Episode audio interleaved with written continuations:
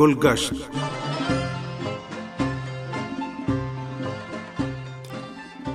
عزیز سامعین، پروگرام گلگشت لے کر حاضر خدمت ہیں۔ عباس سید کا سلام قبول فرمائیں۔ سامعین، آج کے پروگرام میں ہم ایران کے دارالحکومت تہران میں موجود عظیم الشان عیدگاہ، جسے مسلح امام خمینی رحمۃ اللہ علیہ کے نام سے یاد کیا جاتا ہے، کے بارے میں آپ کو معلومات فراہم کریں گے۔ امید ہے ہمارا آج کا یہ پروگرام بھی آپ کو پسند آئے گا۔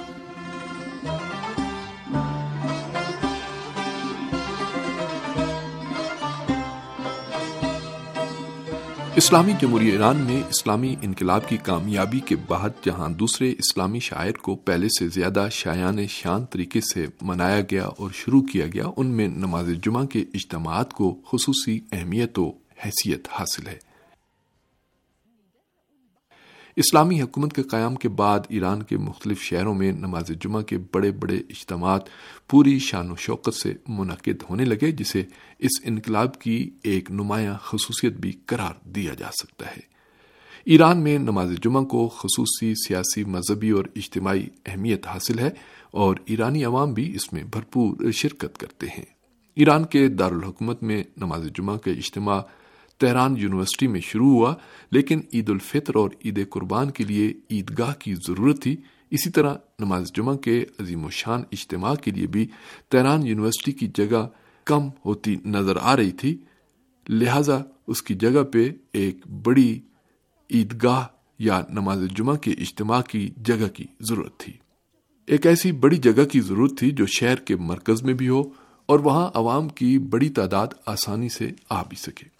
اس ضرورت کے پیش نظر بانی انقلاب اسلامی حضرت امام خمینی رحمۃ اللہ علیہ کی اجازت سے تیران کے مرکز میں ایک عظیم الشان اور وسیع و عریض عیدگاہ بنانے کا سلسلہ شروع ہوا۔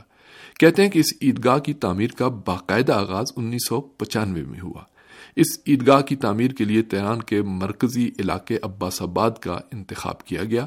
مسلح امام خمینی یعنی عیدگاہ، چونکہ نماز جمعہ اور اس طرح کے دیگر اجتماعات کے لیے تعمیر ہو رہا تھا، لہذا اس کا شہر کے مرکز میں ہونا ضروری تھا تاکہ تہران کے کسی بھی علاقے سے نمازیوں کی آمد و رفت آسان رہے۔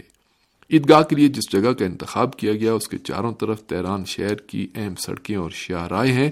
اسی طرح زیر زمین ٹرین یعنی میٹرو کا بھی اسٹاپ ہے۔ قبل ذکر ہے کہ مسلح امام خمینی کو صرف نماز جمعہ یا عید کے اجتماع کے لیے استعمال نہیں کیا جاتا، بلکہ مختلف موضوعات پر دیگر بڑے بڑے اجتماعات بھی اس جگہ پر منعقد کیے جاتے ہیں۔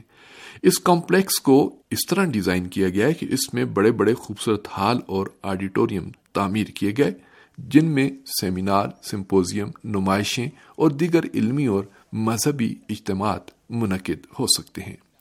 اس کمپلیکس میں تحقیقی ادارے، میوزیم انسٹیٹیوٹس، ٹیکنیکل طبیعت کے ادارے، ووکیشنل انسٹیٹیوٹ اور اسلامی آرٹ کے نمونوں کے لیے گیلریاں بھی موجود ہیں۔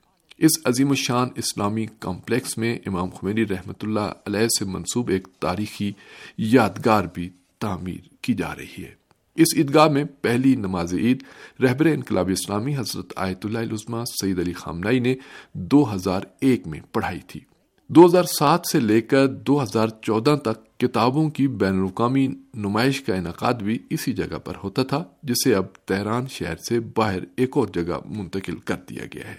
دوسری اہم نمائشیں بالخصوص قرآن کی نمائش کا بھی اسی جگہ اہتمام کیا جاتا رہا ہے۔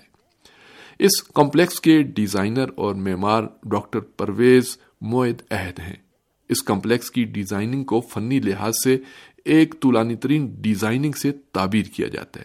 اس کمپلیکس کی تمام عمارتوں کو قبلہ رخ بنایا گیا ہے۔ اس کمپلیکس کی تعمیر میں بعض مقدس اسلامی عادات کو خصوصی طور پر شامل کیا گیا ہے۔ مثلا، چودہ معصومین کے نام پر چودہ گلدستے، بارہ آئمہ کے نام پر بارہ مختلف سہن اور پورے کمپلیکس کے پانچ مین گیٹ ہیں جنہیں پینتن پاک کے نام پر رکھا گیا ہے۔ اس عیدگاہ کے سب سے بڑے ایوان کی بلندی شہدائے کربلا کی تعداد یعنی بہتر تن سے منسوب ہے اور اسے بہتر میٹر رکھا گیا ہے۔ مسجد کے گمبد کی بلندی رسول خدا صلی اللہ علیہ وآلہ وسلم کی عمر مبارک یعنی تریسٹھ برس کی مناسبت سے تریسٹھ میٹر رکھی گئی ہے۔ اس عیدگاہ کے مختلف سات گمبد ہیں جو مختلف ایرانی علاقوں کی نمائندگی کرتے ہیں۔ عیدگاہ کا اصلی گنبد عالم اسلام کی عمارتوں کی نسبت سب سے بڑا گنبد قرار دیا جا سکتا ہے۔ عیدگاہ کے پانچ اصلی گیٹ باب رسول اللہ، باب علی، باب فاطمہ، باب حسن اور باب حسین ہیں۔ عیدگاہ کے اصلی گلدستوں کی تعداد چودہ ہیں۔ ان میں دو گلدستے اپنی تعمیر کے حوالے سے عالم اسلام کے سب سے بڑے گلدستے قرار دیے گئے ہیں۔ ان گلدستوں کے اندر پیچ دار سیڑھیاں اور مخصوص انداز سے لفٹ بھی لگائی گئی ہے۔ جامع مسجد کے ایوان کی بلندی بہتر میٹر ہے اور اس کی چوڑائی اور اس کا دہانہ ایک سو دس میٹر ہے۔ اس ایوان کی تعمیر اپنی نوعیت کی جدید طرز تعمیر ہے، جس کی مثال کہیں اور نہیں ملتی۔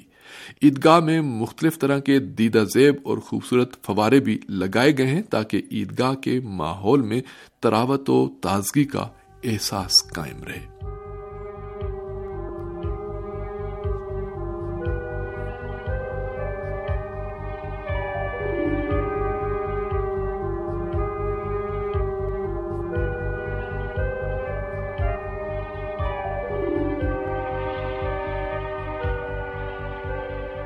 عیدگاہ امام خمینی کا مرکزی حوض دو ہزار پانچ سو مربع میٹر ہے۔ عیدگاہ کے اندر خوبصورت سرسبز و شاداب پلاٹ اور خوبصورت پودے اور درخت ایک مخصوص ترتیب سے لگائے گئے ہیں۔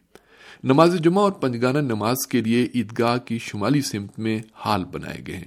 نمازیوں کے لیے جو جگہ متعین کی گئی ہے، وہ اکتیس ہزار پانچ سو مربع میٹر سے زیادہ جگہ پر محیط ہے۔ خواتین کے لیے نماز کی علیحدہ جگہ ہے، جو آٹھ ہزار آٹھ سو مربع میٹر پر مشتمل ہے۔ نمازیوں کے لیے شبستان میں داخلے کے کئی راستے ہیں، جن میں مغربی حصہ زیادہ وسیع و عریض ہے۔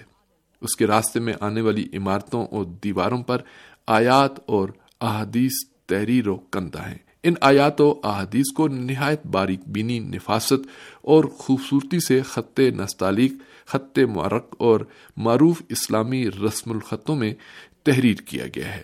بانی انقلاب اسلامی حضرت امام خمینی رحمۃ اللہ علیہ کے وسیعت نامے کو بھی بڑے خوبصورت انداز میں لکھا گیا ہے۔ عمارتوں کا نقشہ، ان کی دیواروں اور چھتوں کی نقاشی، نیز آمد و رفت کے دروازے ایسے انداز میں تعمیر کیے گئے ہیں کہ اس کمپلیکس میں داخل ہونے والا ہر شخص ایک خاص قسم کا آرام و سکون محسوس کرتا ہے۔ عیدگاہ کا جنوبی حصہ بھی خوبصورت اور دلکش، نقاشی اور خوبصورت تحریروں سے مزین ہے۔ جنوبی حصے میں موجود شبستان اپنی خوبصورتی اور دلکشی میں اپنی مثال آپ ہیں۔ مغربی صحن میں داخل ہونے کے لیے خوبصورت زینے ہیں، تاہم ابھی تک جنوبی حصے کی کئی چیزیں مکمل تعمیر نہیں ہوئی ہیں۔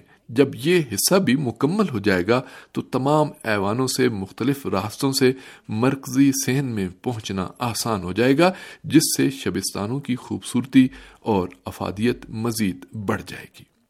مسلح امام خمینی رحمۃ اللہ علیہ یا امام خمینی عیدگاہ کا ابھی تک کا رقبہ چھ لاکھ بہتر ہزار مربع میٹر ہے، جس میں مزید اضافہ بھی کیا جا سکتا ہے۔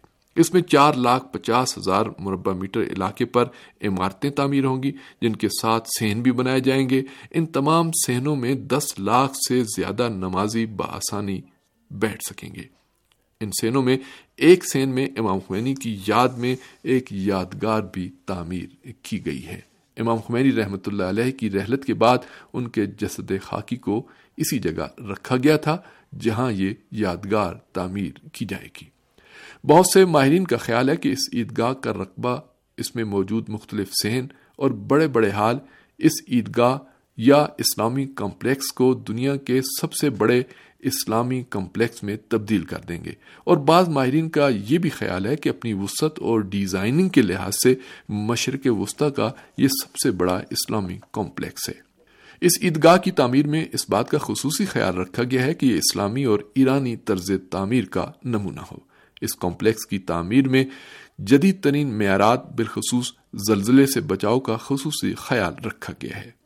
مسلح امام خمینی یا عیدگاہ امام خمینی کے انجینئروں اور معماروں نے یہ عمارت بنا کر دوسرے ممالک اور ایران کے دوسرے شہروں کے لیے بھی ایک اسلامی تعمیر کا منفرد نمونہ بنا دیا ہے اور اب اس کو دیکھ کر اسلامی طرز تعمیر کے مطابق جدید عمارتیں بنائی جا سکتی ہیں۔